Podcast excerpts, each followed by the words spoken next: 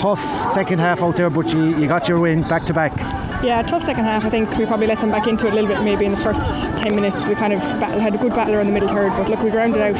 So that's what the league is for, trying out new girls. So great that they got an opportunity, but yeah, tough second half.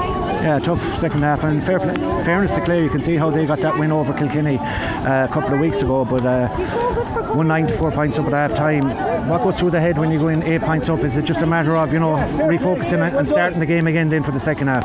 Yeah, exactly. I suppose one thing we're trying to focus on this year is work rate, and I suppose look at everybody, every team is going to get a proper patch at some point in the game, but I suppose it's just about keeping the heads down, just going back to basics, maybe grinding it out. And look, we did that for a finish, but I suppose that's something we need to work on going forwards, maybe trying to keep it consistent throughout the second half. But Great crowd here as well, Emma. It was great to see, and all, all those young uh, youngsters at the exhibition match at half time as well from the clubs in Galway. But the condition of the pitch here and the facility is fantastic in Kilbacon, isn't it? yeah, it's brilliant. Jesus, this is like you're not going to get any better pitch than this now this time of year. So it's brilliant to get a home game and brilliant crowd to come out, and especially with a double header with intermediates. I suppose they're trying to get a new team gathered as well. So great to get them a bit of support as well, and hopefully we'll see them again for Dublin now in two weeks' time. Yeah, you preempted my next question. You have a break, of course, next weekend. So two weeks now to prepare for that. That's another home tie, and that'll be a, another important game as well in uh, terms of the league. Yeah, exactly. I suppose it's just about getting the bodies right now. I suppose with a tough two weeks, the round robin group isn't easy, so we'll just rest now, get the bodies right for next weekend, and go again.